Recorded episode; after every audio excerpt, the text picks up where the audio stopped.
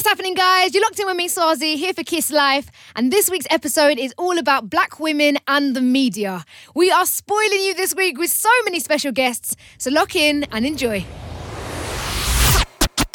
And we're live. You locked in with me, Swarzy. You're listening to Kiss. And right now, you're listening to my new show on Sunday evenings called Kiss Life every Sunday night, 9 p.m. And this evening, I'm proud to say I'm actually coming to you live and direct from the studio.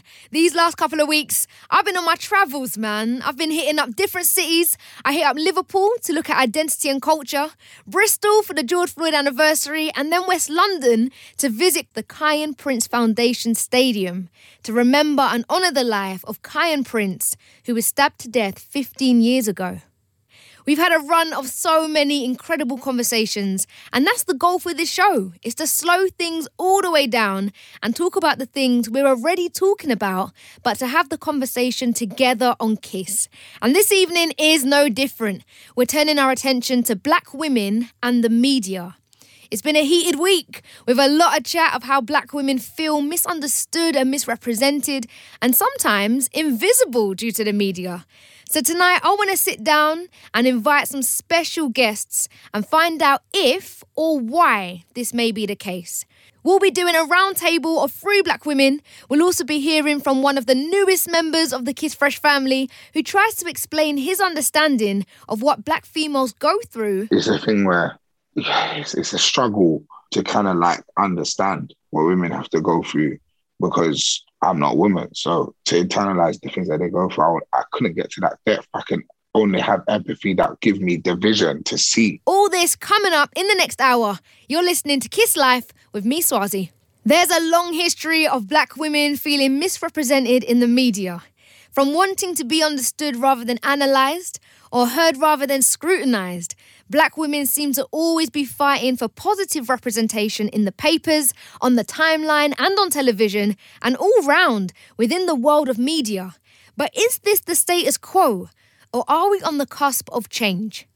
Earlier this week, the four time Grand Slam tennis champion Naomi Osaka sent the timeline and the world into a frenzy after she announced her refusal to do post match media and press conferences because of her anxiety and decision to protect her own mental health. This was her statement pre tournament. I'm writing this to say I'm not going to do any press during Roland Garros. I've often felt that people have no regard for athletes' mental health, and this rings very true whenever I see a press conference or partake in one. We're often sat there and asked questions that we've been asked multiple times before, or asked questions that bring about doubt into our minds. And I'm not just going to subject myself to people that doubt me. I've watched many clips of athletes breaking down after a loss in the press room, and I know you have as well. I believe that whole situation is kicking a person while they're down, and I don't understand the reasoning behind it. Me not doing press is nothing personal to the tournament, and a couple of journalists have interviewed me since I was young, so I have a friendly relationship with most of them. However, if the organisations think that they can just keep saying, do press or you're going to be fined, and continue to ignore the mental health of the athletes that are the centrepiece of their corporation, then I just got to laugh. Anyways, I hope the considerable amount that I get fined for this will go towards mental health charity. This isn't a situation I ever imagined or intended when I posted a few days ago. I think now the best thing for the tournament, the other players, and my well being is that I withdraw so that everyone can get back to focusing on the tennis going on in Paris. I never wanted to be a distraction, and I accept that my timing was not ideal and my message could have been clearer. More importantly, I would never trivialise mental health or use the term lightly. Anyone that knows me knows I'm introverted, and anyone that has seen me at the tournaments will notice that I'm often wearing headphones, as that helps dull my social anxiety. Though the tennis press has always been kind to me, and I want to apologise especially to all the cool journalists who I may have hurt, I am not a natural public speaker and get huge waves of anxiety before I speak to the world's media. I get really nervous and find it stressful to always try to engage and give you the best answers I can. So, here in Paris, I was already feeling vulnerable and anxious, so I thought it was better to exercise self care and skip the press conferences. I announced it preemptively because I do feel like the rules are quite outdated in parts, and I wanted to highlight that.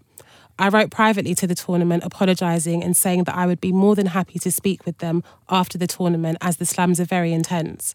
I'm going to take some time away from the court now, But when the time is right, I really want to work with the tour to discuss ways we can make things better for the players, press, and fans. Osaka was then fined $15,000, and in response, she pulled out of the French Open, which has led to certain sections of the media harshly criticising her. She made her intentions clear. This isn't a situation I ever imagined or intended when I posted a few days ago. I think now the best thing for the tournament, the other players, and my well-being is that I withdraw so that everyone can get back to focusing on the tennis going on in Paris. I never wanted to be a distraction, and I accept that my timing was not ideal and my message could have been clearer. More importantly, I would never trivialise mental health or use the term lightly. Anyone that knows me knows I'm introverted, and anyone that has seen me at the tournaments will notice that I'm often wearing headphones, as that helps dull my social anxiety. Though the tennis press has always been kind to me, and I want to apologise especially to all the cool journalists who I may have hurt, I am not a natural public speaker and get huge waves of anxiety before I speak to the world's media. I get really nervous and find it stressful to always try to engage and give you the best answers I can. So, here in Paris, I was already feeling vulnerable and anxious, so I thought it was better to exercise self care and skip the press conferences. I announced it preemptively because I do feel like the rules are quite outdated in parts, and I wanted to highlight that. I wrote privately to the tournament apologising and saying that I would be more than happy to speak with them after the tournament as the slams are very intense. I'm going to take some time away from the court now, but when the time is right, I really want to work with the tour to discuss ways we can make things better for the players, press, and fans. So, why is it that black women are negatively represented by the media? We asked young black women across the UK for their views. Hi, my name is B. I am 28 years old. And I do not think that black women are represented in the media fairly, especially when it comes to matters of them voicing their opinions and in matters of mental health. Um, black women oft- often have this image of being, you know, presumptuously strong. So anytime that they do speak out on any types of matters, they're usually called confrontational, aggressive, or just overzealous. And these aren't the words used to describe our white female counterparts in same instances. Hi, my name's Rachel and I'm from Wembley. Um, I think the representation of black women by the media is really negative for young black girls because they're misrepresented, in my opinion. There isn't enough black women being presented positively in the media. Young girls aren't able to see themselves enough, so many of us feel lonely, disheartened, and just, you know, quite upset by it. And I think it's time that they start making a change. I'm Nyla from Brighton. The first words that come to mind when I think of the representation of black women are aggressive. They aren't often painted in a positive light. Good evening. My name is the She J, and yes, I do feel like black women are underrepresented in the media, especially in the UK, and especially black British women. Um, I'm second generation British myself to uh, Jamaican lineage, and um, I feel like when it does come to our experiences growing up in this country, they're not really validated in the terms of we're served with the kind of attitude of we haven't been here long enough to really know what it feels like to be British in this country. And change is happening. We are part of that change happening. But to actually see like a full on equal playing field with regards to black women's uh, representation and black women's visibility, I'm not too sure if I'm going to see it in my lifetime. And being in the creative space myself, I'm hoping to be a person that can be a positive light and something that the young girls can actually look towards to show that yes, you can be proud and you can be British and you can be very proud of your lineage at the same time. Hi, I'm Lou. I'm 26. I'm from Essex. When I think of how black women are represented by the media, I feel that they are portrayed as sassy, confrontational, loud, and generally placed in comical roles or roles that feed a stereotype that can form negative opinions of them which is so strange growing up around so many black women who don't represent those characteristics. For example, I used to wonder why Mel B in Spice Girls was called Scary Spice. Why was she the one that had to be called Scary? Or why Leigh-Anne in Little Mix was portrayed as urban when they were first coming up. So, yeah, I think it's getting a little bit better. However, I feel black women are still not represented as well as they deserve to be. Hi, my name is Nancy, and I'm 19 years old.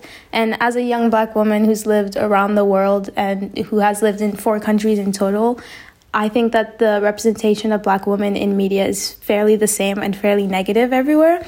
Um, mainly due to westernization and white supremacy, the representation of black women is still focused on stereotypes. and still focused on upkeeping a class system. And so it's fairly negative and pretty hurtful. Hi, my name is Layla. I'm 20 years old, and as a young black woman, the representation of black women in media is quite upsetting to me due to the fact that even though there has been a rise in trying to represent black women within media, it's still the types of women that will meet a Eurocentric beauty standard, which is regressive and unhelpful, and also causes many problems within the community of black women, making darker skinned women, women with more defined features, feel less desirable. So many views. So many good voices right here on Kiss Life. You locked in with me, Swarzy. The show for your Sunday evenings, kicking off from 9 p.m. And tonight, we're talking all things black women and the media. Are we fairly represented by the media, or is there still work to do around being understood and seen and heard? And still to come on the show, I'll be having a roundtable conversation with some young black women to hear their stories and their views. We've also got one of the newest and freshest members to join the Kiss Fresh family. I'm just going to say his name.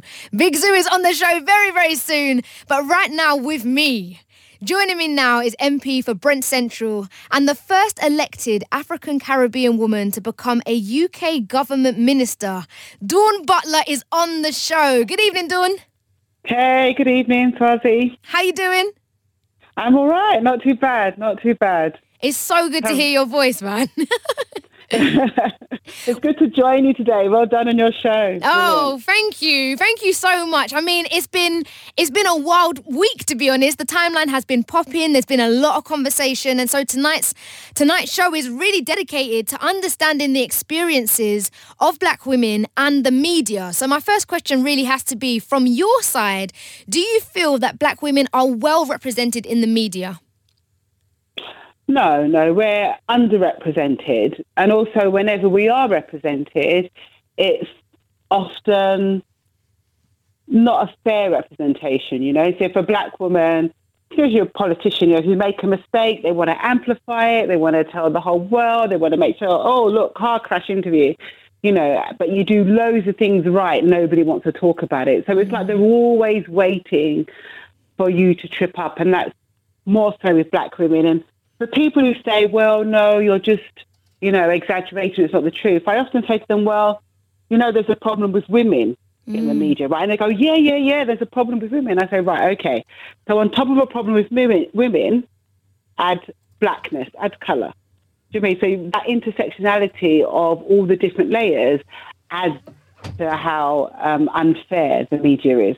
Mm. And, and for yourself, because you are in the public domain, isn't it? I mean, you you contend with a lot of that. So how much does it take to ignore criticism from the media?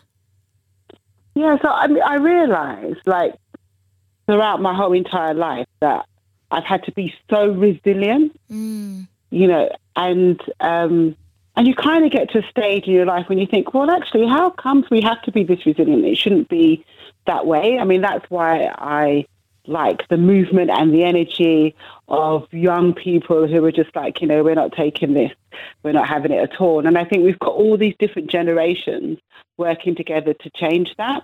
And that's and that's really vital and important. If we're really going to move society forward, so everyone's just treated fairly. Mm. And that's, you know, we're not not asking for anything special. Do you know what I mean? Not asking for special treatment. Just just equal treatment. You know, just treat yeah. us like you treat everybody else. That's all. That's all you, you know, want. Not asking for you're not asking for anything more. Just treat us the same. You know, treat us nicely, or you know, if you treat everyone badly, that's fair. But you know, treat us nicely when the time is right. But mm. we have to fight for that often. Yeah, and you made a good point earlier about the things you do well are not always highlighted as as much as the things that the media loves to criticize. But I have to say, from watching your socials and just the way you you handle the criticism, I think you do it one of the best in the game. To be honest with you, Dawn, because is it not fair to say you take it in your stride, and also some of the critique it amplifies what it is you want to say. So, how much of the balance do you strike? Well, I mean, I started like recently, especially as the sun's out. You know, the sun always puts me in a good mood. I saw so your dance sun... video. did you see it? I did. It was very good. oh, thank you. I've got a few more lined up to come out. um, the shuffle is a bit hard, but anyway. Uh, so yeah, so I mean, I find actually that we've kind of got to the stage. of so many people fighting for equality and justice that it's kind of allowed me to get to the stage where you know I can do a dance video or I can laugh, you know, at somebody or I can you know praise diversity today for you know winning their BAFTA um, for their dance. I can do all of that and say, look, you know, as much as you're going to attack me, it's not going to stop me. Mm. Um, and it's not just me. There's a whole heap of people that's gone before me fighting it, but there's a whole heap of people behind me that are just like, actually, we're not taking it. And the fact is, as well, I mean, I've lived in London all of my life, right? And London is, you know, extremely diverse. And there's so many people at the moment that are trying to divide us. And I'm just like, let's not allow that to happen. We know what makes us strong. We know what, you know, makes us beautiful, you know, as a town, as London town. Let's just hold on to that. And those people that are coming to sow hate, we just need to kick them to the curb. Yeah, yeah, absolutely. And do you feel black women are feared and that comes across in the treatment by the media? Yeah, it's quite interesting. It's like they don't want black women to do well or succeed or you know be our authentic selves it's like if you're not conforming if you're not going to wear your weave or wear your hair straight then you don't deserve to be elevated. And i just think we are so powerful and everybody needs to like be their authentic self. Yeah, you can have your hair straight if you want, but if you want to rock an afro, you rock an afro. If you want to rock locks, you rock locks. And you know, if we stand if we stand tall and say, actually, this is my natural hair, mm. accept me for who I am, accept me for doing a good job, accept me for what I'm doing, because the problem isn't with me or my hair, the problem is with you and your attitude. And so, you know, we've kind of really got to push it back on people say, you know, you check your attitude. And you know, people people don't like this term privilege when we talk about privilege. And I've been thinking about that as well. And it's like privilege is it's just the people say, How can I be privileged? You know, my life hasn't been great or I've had to struggle. And it's not about the struggle, it's about what you haven't had to struggle for. Mm-hmm. So it's about your advantages. You know, society is basically built for people who are hearing. Yeah. You know, if you're hearing, you can watch TV, you don't have to go through separate buttons and press subtitles you know, we had all of the um, the prime minister was doing all of these press conferences without uh, an interpreter.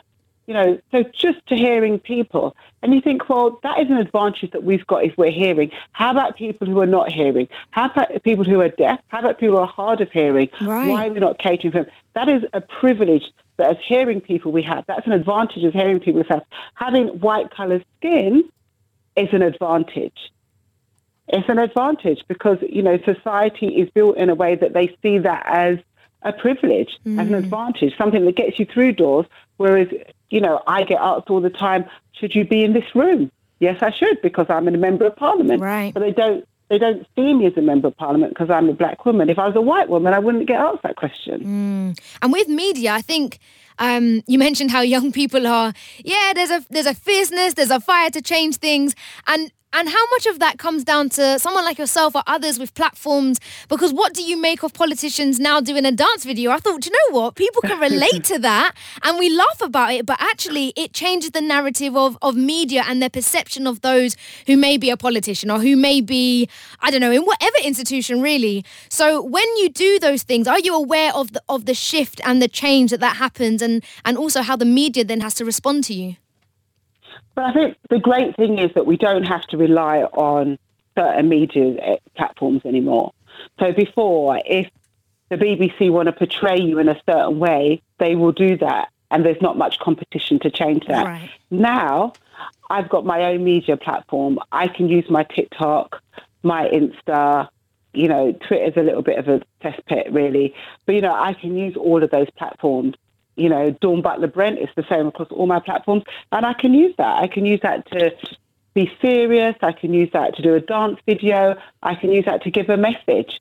And and the more I think that we do that, the better. I mean, it's like when um, when I did Little Mix's video, Leigh-Anne for Little Mix, and she did her documentary, yeah. and she was saying, you know, should I be using my platform, you know, and talking about color, colorism? And I said, of course.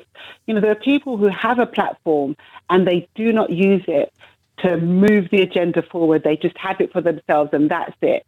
And I'm like, you're using your platform for something good, so embrace it. Mm. And that's what we have to do. If we really want to see change, you know, we've got to be the change that we seek. You know, we've we've got to we've got to make that process. We've got to sacrifice sometimes, but we've got to do it. Yeah. And I want to see I want to see progress. I want the next generation coming up. I don't want them to have to worry about colorism, racism, you know, sexism, misogyny. I want them to just focus on living a good life. That's what I want. Yeah, and we've got that coming up at, the evening of this show. We've got a roundtable conversation with some young black women talking about, yeah, their own experiences and their own stories. But given that you've just mentioned platforms, do you think for the next generation, the power is going to shift because we are in control of our own media platforms? Yes, most definitely, 100%. And and the power must shift. You know, we've got to we've got to say to people, look, this is who we are. You know, we used to absorb our information and creativity from elsewhere. We used to go to America to see, you know, black women in leading positions, you know, that, that were portrayed positively mm. as opposed to just being the help or being a prostitute or, you know, I mean, Halle Berry is still the only black woman to win an Oscar for Best Actress, right? And it was for a film that I just couldn't, you know, it was a film where she's naked, having sex with the guy that killed her husband, and it's a racist film. I was like, yeah, that's what she wins an Oscar for. Not, you know, Angela Bassett or Tina Turner, you know, not like, um, there's just so many good actresses that have been in so many powerful films, but they haven't won um, Queen Latifah, you know, they haven't won Best Actress yet for really brilliant, positive films. And it's like, hang on a minute, you know, let's let's let's sort this out. Let's show let's show more than what other people feel is acceptable for us. That we have to behave in a certain way. We have to be naked. We have to have sex, you know, with a white guy to be able to win an Oscar. Let's let's have a really powerful, progressive film, black leading lady in a role. And and, And is an that Oscar for that. yeah, and is that sort of progress down to the lack of black-owned large media outlets? Is that a problem? Um, I, I think so. And those people, the gatekeepers, those people making the decisions, those people that are saying, well, this is worthy. You know, Shonda Rhimes, I think, has changed the game. Absolutely phenomenal. It doesn't, you know, she's she's put leading ladies who, you know, they they've said things like, oh, you're not you're not who we would consider or what we would consider as beautiful. Like, excuse me, Mm. what do you mean by that? Yeah. So Shonda Rhimes has completely changed the game, I think. Very, very powerful. And I think it's it's also viewing power. I mean, there are some great films, great movies where it it doesn't actually matter the colour of the person's skin. The fact is that they're doing a good job. And, you know, well, people say, I don't think a black person can play that role. Why not? Mm. Yeah. James Bond was actually written as a black man. That's what James Bond was written as, as a black male lead. Right. And that changes a lot. Exactly. Yeah, yeah. Just before I welcome on the guests for the the roundtable conversation, I would love to ask you what you would say to your younger self, knowing that you would be doing doing you know R and B that we know that we see all over socials, and you have got such a big role in in changing the conversation. And just take the time to say thank you, thank you for all the times you speak up. Um, but what would you say to your younger self on how to navigate the criticism and how to ignore it and to keep on keeping on?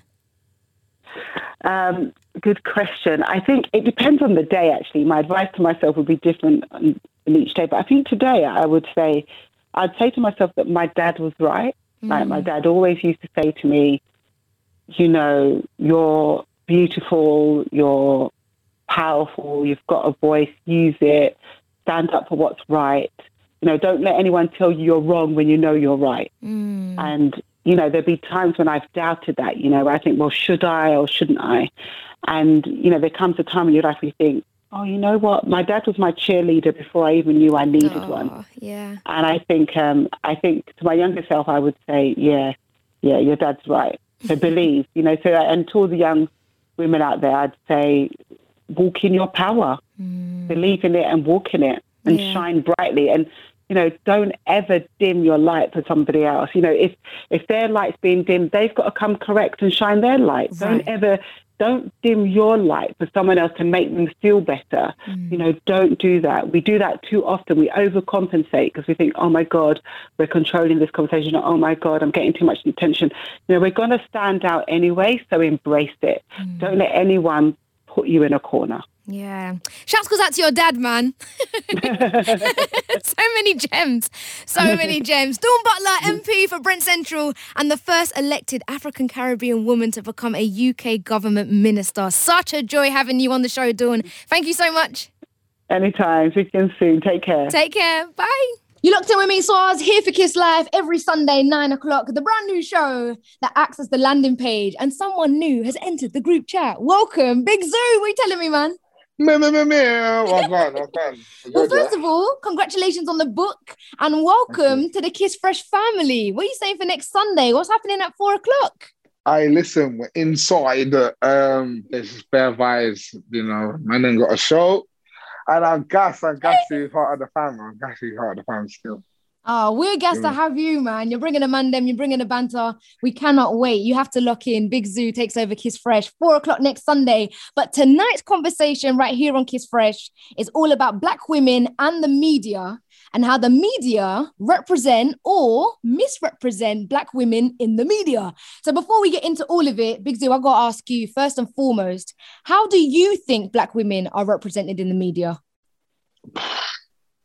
I mean, that's a that's a big question. It's it's not something I can digest and give back to you in in a quick amount of time. But it's there's so many layers to it. There's so many levels to it. There is a specific stigma that they've had, and you know, there's an overall tone of how they're represented. You know, I think in terms of black women, there's this like narrative that they're more aggressive and more more athletic and it's less less intelligent and and classy. And I mean that's me kind of generalizing a couple of words that come to the top of my brain, but I feel like there is an undertone and a racial bias towards them that makes them be depicted in a specific way, but it's part of the racism in society.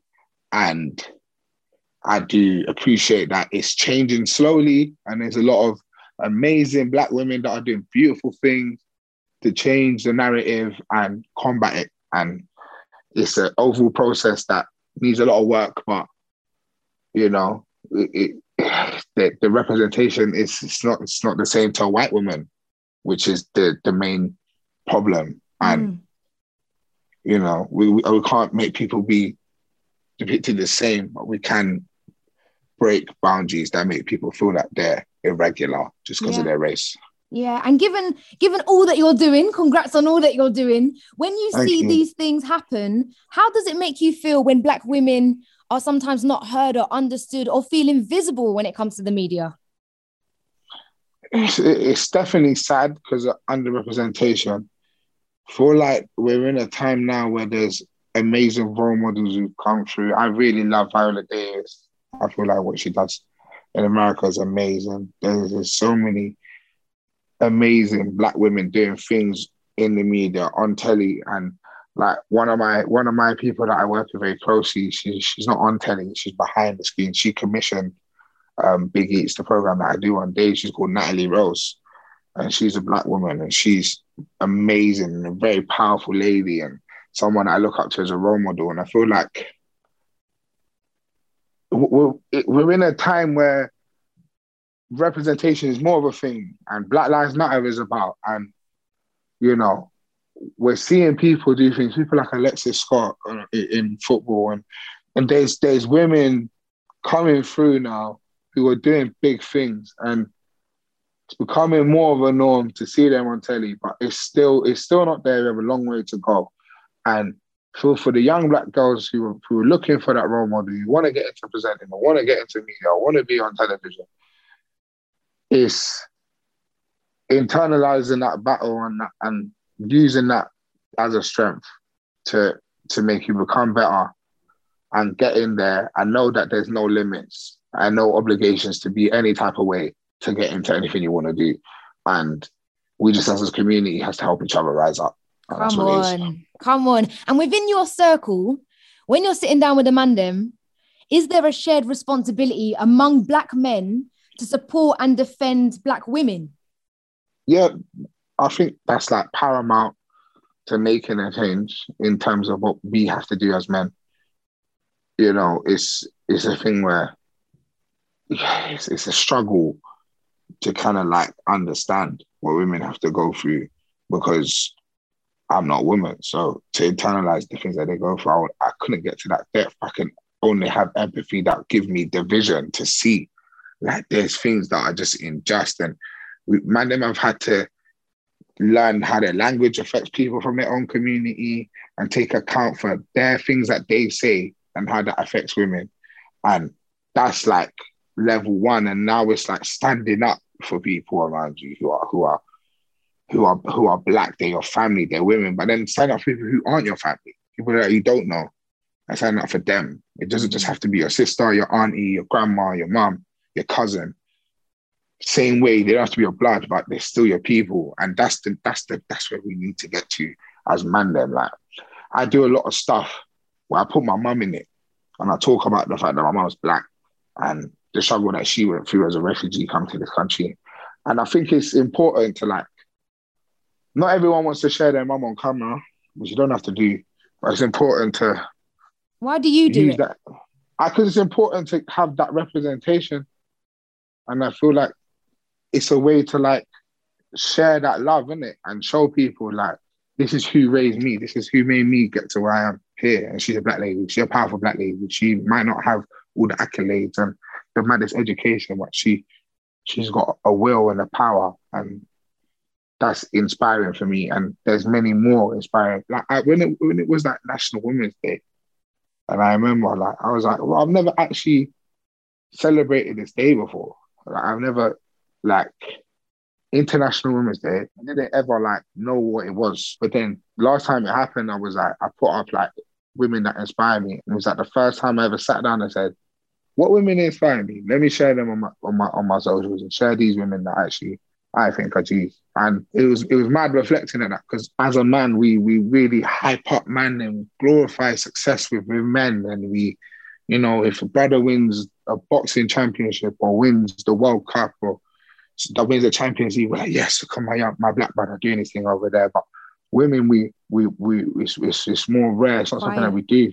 Do you Mm. get it? So when it was International Women's Day, it was like it made me reflect like, wow, this is like one of the first times I've really put up women and said they inspire me who aren't just my mum. Big Zuu, thank you so much for your time. Always a joy catching up. Lock in next Sunday, Kiss Fresh. You're taking over the waves. 4 p.m. We Come on. cannot wait. Let's do it. Let's do it. It's gonna be vibes. Anti-Abbas Tabs and Hyder. How good is he, please?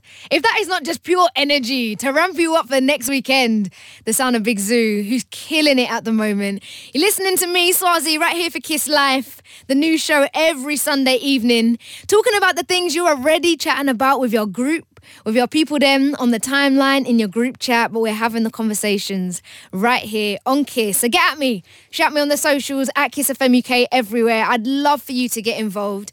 As I've been talking to you with, with Big Zuu, with Dawn Butler, we've had so many special guests, and it's time now for what's going to be a brilliant roundtable conversation. On the table with me, I have got Charity, who's an actress. I've also got Ebinehita, who founded Milk and Honey. She's also passionate about public speaking, mentoring. Both of these guys are just passionate about female empowerment. So, yeah, and I've got Queen Mojo, who's joined the line as well. So, hello. Hi. Hi. Hi. Oh, I feel like this is already a good group chat, you know. I'm ready.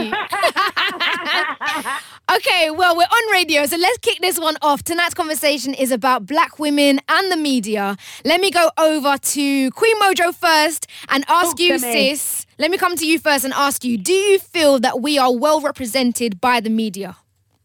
Oh my goodness gracious me. No, not at all. As a darker skinned, fuller bodied woman, I really do feel left out. And then I try to push through it, fight through it, and I post my content and I do all my auditions. But I think the first time I really started to feel quite threatened and somewhat afraid was when um, Candice Braithwaite was allegedly, you know, there's no factual evidence, I guess, but allegedly replaced um, by Rochelle Humes to do that documentary on motherhood.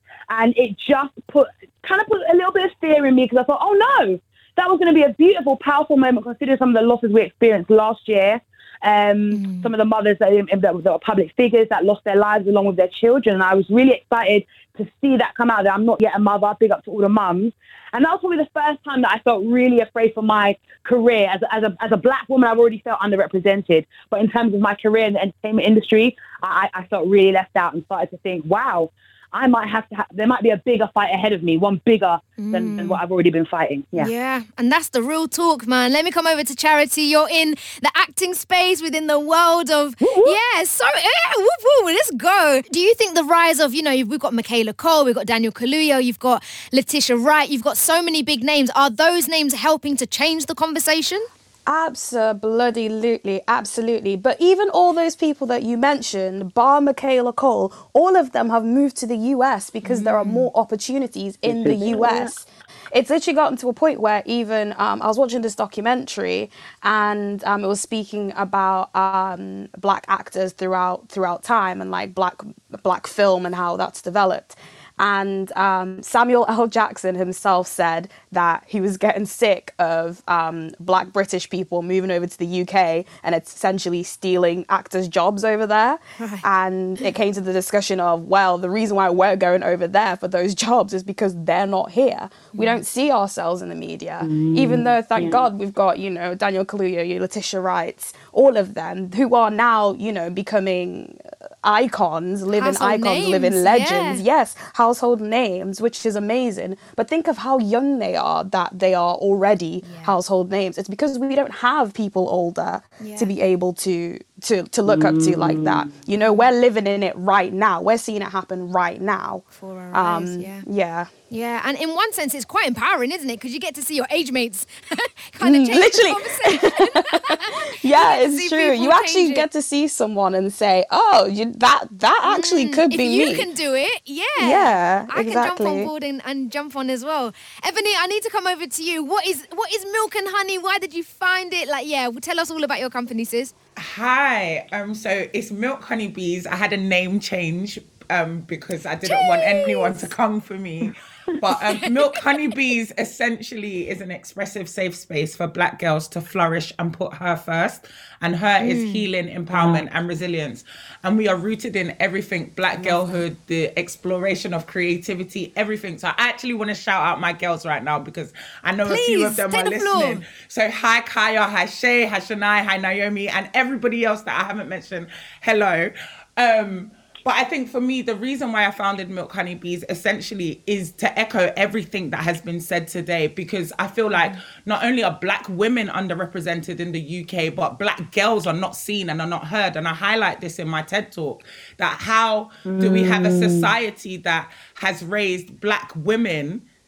But doesn't want to raise black girls into women. So essentially, my work revolves around the fact that I believe that a lot of us as women now did not get to have a girlhood. And Charity was saying mm, everything mm, about mm. the US. And all of the work that I do around black girls, believe it or not, working in the system with young people, you hardly see services that are tailored to the needs of black girls. So, what I do a lot of is speak to and engage with a lot of organizations based in the States who support me with my work. And I always have to say that as much as I work with black girls, it's difficult for black women to even support Milk Honeybees because they didn't get to support themselves as black girls mm. because no one showed us how to. No one allowed mm. us to. So in the media, when I think about the girls that are listening now and the fact that they look up to so many black women who now are finally getting the chance to kill it, it's difficult because where did they go? from there. And so I'm just mm. trying to see them all win while seeing black women win. But I always say about mm. society, like, why is it that as black women, you've raised us to become these black women that you didn't want us to become? And anytime we're doing something mm. great, as soon as you see like a, a gap where we've done something as soon as you see a gap where we've done something that they may not feel comfortable with, they attack us. And so essentially mm-hmm. what I'm trying to do with young black girls is support them to become how will I put this now? I don't even like using the word strong because we know what they what that word does to us. But to support them to become more aware of their own healing and processes Mm. as they navigate society and whether they want to Yeah. go in the education space or the acting space or the influencing space Mm. or or any space, they know that you are not angry, you are not that stereotype. In fact, you are everything and more that that person or that organization or that business or platform has needed, and they just haven't realized it yet. Yeah. Oh, Period, shouts, Paul. shouts goes out to all the girls, isn't it? Do you know, I'm clicking my jazz fingers as you're talking right now. Uh, but I wanted to come back on your point around the word strong because I feel it's so sad that it's been tainted um, in that way. So if you're listening and you're not really too sure, the idea of strong is that you don't feel pain or you don't feel hurt or you cannot be vulnerable because the trope of being a strong black woman is that you can carry everything on your shoulders and you can't have an off Yeah. day. And so the Mm. time you then have an off day, everyone's looking at you thinking, sis, like, pull up. Do you know what I mean? Honestly. You can't be Mm. sad. So I want to ask all of you really and, and just take time because with the news, you know, you've got a Meghan Markle, you've got Naomi Osaka, you've got so many people coming up and talking about mental health. Does it make it difficult for you guys then and also the women that you you work with, you engage with, does it make it difficult for you to speak honestly and openly about your own mental health if the media seems to be criticizing us? Um, Queen, let me come to you first. Queen Mojo. Well, um, so I, I pride myself on being able to speak about my experiences um, quite openly and loudly because I know that the healing that it can uh, uh, sort of instigate or be a cat. I know that some when me talking about it can be a catalyst for someone else's healing. So I, I try to stay true to that and continue to share my struggles. However, as I've as I've become a little bit more popular and my, my platform's grown, I've just noticed in myself a slight tendency to hold back because I think I'm also plagued by that need to be a strong black woman. But we all may, always must remember to, strength pertains to physical, to the physical. Resilience, that beautiful, wonderful word, is what we really need to, to, to learn to harness the ability to bounce back because life is always going to be getting at us. Strong, the moment we fall down, we feel weak. But if you're resilient, you know that you will fall down, but that resilience will, will get you back up. Mhm. So I, I continue, I continue to share it and, and whatnot. As scary as it can be, I'll do it until until the day I stop breathing. Simply because I've been through a lot of trauma, but I'm I give thanks. I've been able to mm, come out the other side, so I, I will continue to share despite all the struggles. I'll always keep it real. Yeah. 100. And that word catalyst, can we throw that into the good words as well? Just that you would spark someone else's strength and their story. Come on. Mm-hmm. You can't stay silent about this, man. Charity, what about yourself? Does does any of the media's criticism or what they say, does that impact you or does that does that have yeah, how does that affect your everyday life, especially at work? Well, I'm quite I'm quite like Queen. Like I I am very happy and very open when it comes to my mental health and being able to express that. Um, I was going to counselling when I was in school, like um, like you know many many of the black people in the UK. Like I I am an I am an immigrant. Like I came from an immigrant family. I was born in Ghana. I came to the UK when I was six. And you, like, we all know the whole thing. Black people don't go to therapy. Black people, we don't talk about mental health issues. We don't do that. Not just black people, but minorities in general. It's almost like a taboo when you talk about it. Um, but I am now happy to be able to say, you know, I'm having an off day. Hey, I had depression when I was younger. Hey, I go to therapy because, like, I know what my mind needs now. Like, I know that you know, like you take your body to the gym, you know, you have to also exercise your mind. You have to also work out those demons that you might be carrying. You might have to work out those, you know, the the. I'm trying to grab a word from the sky. It ain't coming to me, but I'm no, grabbing. You, are perfect. I'm- I'm grabbing. The things you may be But- thinking that you don't even realize you're carrying with you. Yeah, someone needs to exactly like all of you. that and and as black women child we are tired we deal with things every single day from when we are young we have to grow up quick we have to learn how to protect ourselves shield ourselves harden ourselves quick when we're young you know? We deal with microaggressions. There's a word for it now. We can now say it as microaggressions. But growing up like i didn't know that was called microaggressions you know? Mm. Those were all the things that we had to deal with. We had to shoulder Um, and so now we are able to to be the Letitia Wrights of the world and be able to stand up and say, do you know what? Yeah, I I I I can have mental health issues and I can work through them. You see me, I'm still here. I'm not broken. You know, and it's okay to be able to talk about it, even if the media are attacking you. For all those people who are attacking, saying all these negative things, there is still going to be an army of women behind you. Also, you just have to look for them. Yeah. You know, we live in an age now where social media can be everything for some people. And it's so easy to get stuck in an e- echo chamber of either negativity or posi- positivity. You just Mm. have to find what works for you, what is right for you, how you can help yourself in Yeah. this. If And you in- feel yeah. alone, there is always a community for you. You, you, you. It, it's difficult, but you have to look for it. We are there. Yeah. And we Yeah. have to hold each other up. Absolutely. Um, we, we touched on the word strong. I think I've had to battle the word diva a number of times working in the industry, even working in the radio Sassy. industry. this mm, this this collective mm, is giving me life. Um, but I want to know from you, Ebony, or working with some of the girls that you shouted out, what are some of the other common um, misrepresent- misrepresentations or other tropes that your young girls are having to fight today? Absolutely everything. Like do we have enough time? Like we don't we don't have enough time to answer the question Part two, part two. definitely if you want to bring me on for part two i'm here and i'm ready to bring them to come and talk to you. Because the thing about when we talk about black girls we also still do the thing that happens to us as black women. We don't ask them. So we end up speaking for black girls Oh, without but- speaking yeah. With them but i would them. say Mm. I would say everything around like from hair discrimination to body image to mental health and just touching on mental health. I think the mental health of black girls is as important as the mental health of black women because it starts from when you're a black girl you're not able to kind of say how you feel and like charity touched on language and it goes back to again milk honey bees. Microaggressions are the things that i'm teaching these girls. So we sit down on a saturday in an online saturday school and talk about these girls experiences so that they have the language they have the language but they also have the the space to kind of let it out which supports mm. their experiences. And i think for me touching back on your question around mental health and do is it easy to disclose? I think for me there's strength in vulnerability.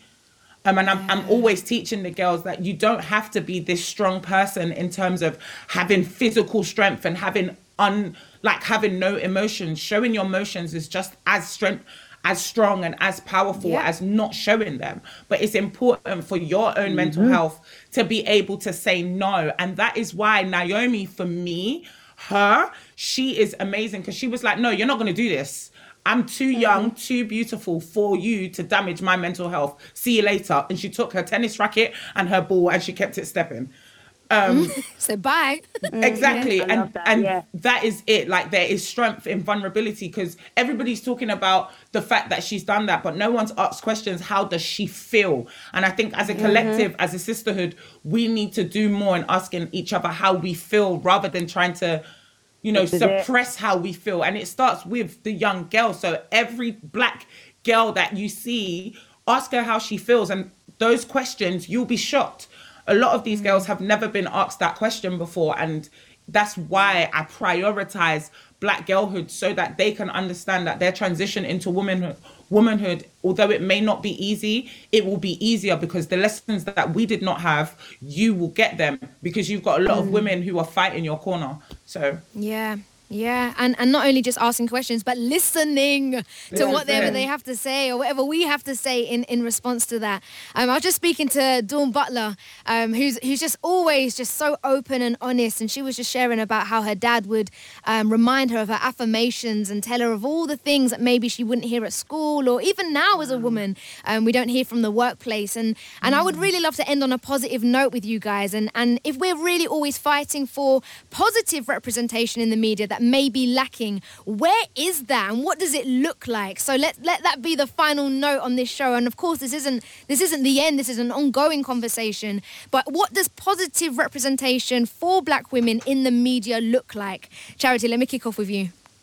Um, to me, positive representation of black women would look like everything and anything. Like I think that that's that's the problem we're having is that we don't see enough representation to be able to even say what we feel is positive and what's negative. As we've all literally just said, are we actually listening to each other to see how we feel, to see how we are, to see what what as a collective young girls and young women actually want to see and actually want to be represented. You know for us we can sit here and say you know this is what we want as women this is what we want as a black woman but we don't actually know until we speak to each other. Mm. so there there isn't a set image of what positive representation would look like because it it's just such a vast a, a, a- a vast thing. Like you can't quite quite grab it you Yeah. know yeah.